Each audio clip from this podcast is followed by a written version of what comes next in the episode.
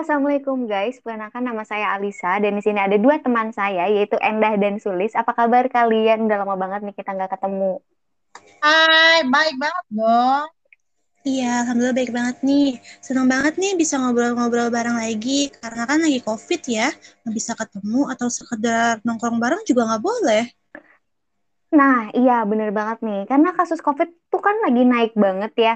Sampai pemerintah pun mengadakan PPKM darurat dari tanggal 3 Juli sampai 20 Juli. Nah, oke, okay. sebelum kita topik selanjutnya, lebih baik kita perkenalan perkenalan terlebih dahulu karena ada pepatah mengatakan tak kenal maka tak sayang, yuk kita sayang-sayang sambil kenal-kenalan.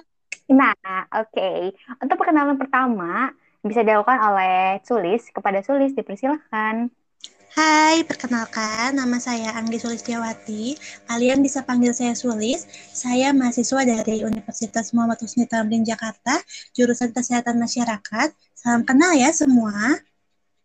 Oke, baik. Salam kenal Sulis. Oke, untuk selanjutnya ada Enda. Untuk Enda dipersilakan. Hai, perkenalkan nama saya Enda Triana. Di sini saya dari jurusan Kesehatan Masyarakat di Universitas MH Tamrin. Kalian bisa panggil saya Enda. Salam kenal. Oke, baik. Sulis dan Enda sudah memperkenalkan dirinya nih. Nah, selanjutnya oleh saya sendiri. Nah, perkenalkan nama saya Alisa Gustantia. Kalian bisa manggil saya Alisa. Untuk jurusan dan perkuliahannya saya sama seperti Enda dan Sulis. Nah, setelah kita perkenalan ini kita mau ngapain sih? Yuk ikutin terus kita. Cekidot.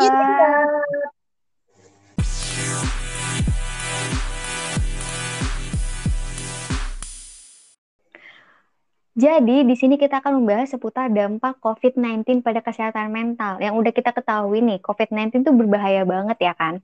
Nah, menurut Endah dan Sulis, COVID-19 itu berbahaya nggak sih? Hmm, ya bahaya banget ya kan Sulis? Pastinya berbahaya banget dong, karena kan banyak keluarga yang kehilangan anak saudara, pendapatan masyarakat juga menurun karena COVID ini, dan lain sebagainya. Nah, di Provinsi DKI Jakarta sendiri terus memecahkan rekor penambahan kasus positif COVID-19 setiap harinya. Pada hari Minggu 4 Juni mencapai 10.485 kasus yang merupakan rekor hat-trick alias dikali tiga beruntun. Sebelumnya, pada Sabtu 3 Juni tercatat Provinsi DKI Jakarta sendiri terus memecahkan rekor penambahan kasus positif COVID-19 setiap harinya. Pada minggu pada hari Minggu 4 Juni jumlah mencapai 10.485 yang merupakan rekor hat trick alias kali tiga beruntun.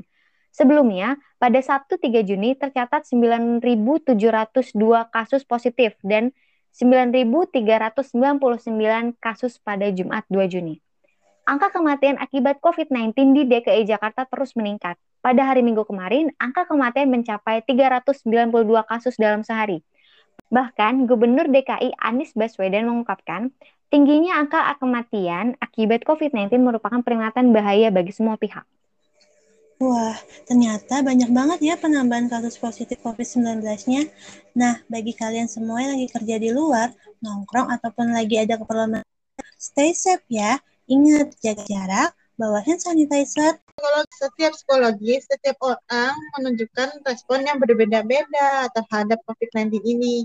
Ada yang menjadi lebih baik dan belajar lebih sabar dengan adanya pandemi ini. Namun pula hari-harinya didominasi oleh ketakutan, kesedihan, kemarahan, keputusasaan, dan juga trauma. Oke, selanjutnya di sini kita akan membacakan sebuah kisah nyata yang dialami oleh pengirim rahasia kita nih.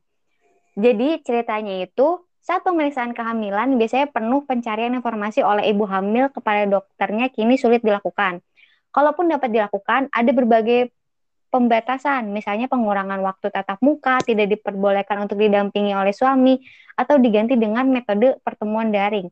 Saat melahirkan pun menjadi lebih stres tersendiri karena ketidakpastian akan keamanan ruangan bersalin dan perawatan dari COVID-19 ternyata berdampak banget ya buat perempuan, apalagi untuk ibu hamil. Iya nih, karena kan seharusnya ibu hamil, apalagi yang mau melahirkan, pikirannya harus lebih positif kan, karena bayi yang sudah ditunggu-tunggu mau lahir ke dunia. Menurut Profesor Epidemiologi Psikiatrik di Harvard T.H. Kent School of Public Health, Karestan Quenan mengungkapkan, Stres menghadapi pandemi dalam jangka panjang juga dapat memicu gangguan stres pasca trauma atau PTSD. Pandemi COVID-19 tidak hanya mengancam kesehatan fisik, padahal aspek kesehatan mental juga sama pentingnya dengan kesehatan fisik. Merujuk pada survei yang dilakukan WHO antara Juni dan Agustus, setidaknya ada 83% dari 130 negara yang telah memasukkan kesehatan mental dalam rencana menghadapi pandemi. Di tengah pandemi, permintaan terhadap pelayanan kesehatan mental disebut meningkat secara dramatis. Udah banyak banget ya layanan kesehatan mental di aplikasi-aplikasi seperti Halodoc, Alodoc, eJiwa, dan aplikasi kesehatan lainnya. Ini tuh berguna banget ya, apalagi nanti kita bisa sharing keluhan kita seperti apa. Kita nggak perlu keluar rumah, hanya via daring kita bisa tahu keluhan apa nih yang kita alami saat ini. Setelah kita bahas-bahas tentang COVID terhadap kesehatan mental, di sini kita akan kasih tahu nih gimana caranya menjaga kesehatan mental di tengah pandemi ini.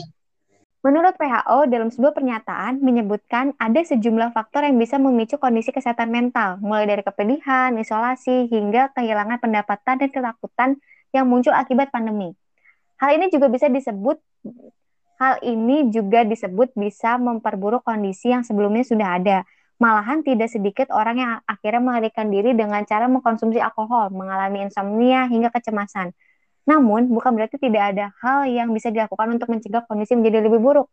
Ada beberapa kegiatan yang kita bisa coba untuk menjaga kesehatan mental di tengah pandemi. Pasti banyak nih yang penasaran kegiatan apa aja ya kan?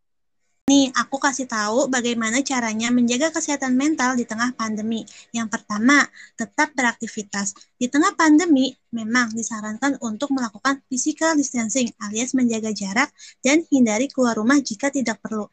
Namun, bukan berarti kamu juga harus membatasi atau malah tidak beraktivitas fisik sama sekali, biar kesehatan mental tetap terjaga untuk melakukan olahraga ringan di rumah, seperti lari kecil atau lompat di tempat. Nyatanya, melakukan aktivitas fisik bisa membantu tubuh memproduksi hormon endorfin. Hormon ini bisa membantu meredakan stres, memperbaiki mood, serta mengurangi rasa khawatir. Kamu juga bisa mencoba latihan peregangan dan pernapasan untuk mencegah stres. Yang kedua, makanan sehat. Menjaga kesehatan mental juga bisa dilakukan dengan menjaga pola makan.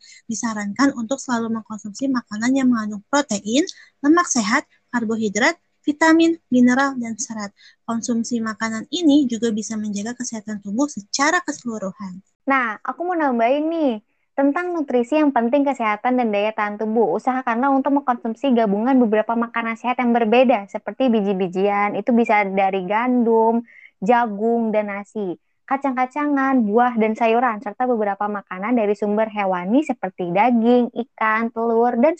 Selama pandemi COVID-19 ini, sangat amat diperhatikan makanan yang kita makan ya. Selain makanan yang sehat, perlu juga kita minum suplemen.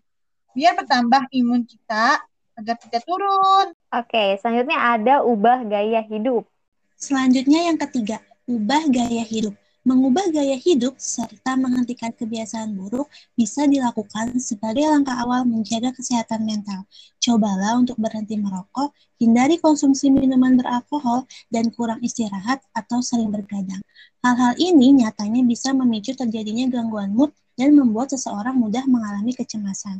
Sebagai gantinya, kamu bisa melakukan hobi atau aktivitas yang menyenangkan selama di rumah, seperti membaca buku, menonton film, atau memasak. Wah, berarti yang sering nonton drakor harus dilihat juga ya waktu-waktunya. Apalagi yang sering ngefanboy nih, ngefanboy, ngefangirl, ngelihat idol-idol K-pop ya kan? Berarti kita ya, harus ngelihat juga, harus ngatur waktunya supaya kita tidak begadang gitu. Kemudian yang keempat, bijak memilih informasi. Pandemi COVID-19 masih belum berakhir dan sejumlah media maupun sosial media berlomba memberitakannya. Nah, biar kondisi mental tidak terlalu terpengaruh, pastikan untuk bijak dalam memilih informasi, terutama yang berkaitan dengan virus corona. Batasi waktu menonton, membaca, atau mendengar berita mengenai pandemi, baik dari televisi, media cetak, maupun media sosial, sehingga terhindar dari rasa cemas berlebihan oh pada berita COVID ini perlu pilih-pilih dan pastikan apa kebenarannya juga ya. Nah, iya teman-teman, kalian harus pilih tentang berita-berita COVID-19 ini karena banyak banget berita-berita hoax kan dari vaksin, dari COVID-19 itu sendiri. Kalian tuh benar-benar harus dipastikan kebenarannya, sumbernya tuh harus dilihat itu tuh benar-benar sumber terpercaya atau enggak. Oke, sekian materi dari kami. Kurang lebihnya mohon maaf. Semoga bermanfaat ya buat kalian. Dan jangan lupa terapkan 5M. Apa saja 5M? Yang pertama, memakai masker, menjaga jarak, mencuci tangan, menjauhi kerumunan, dan mengurangi mobilitas. Oke, baik. See you. Dadah. Bye-bye. Dadah. Dadah. Thank you.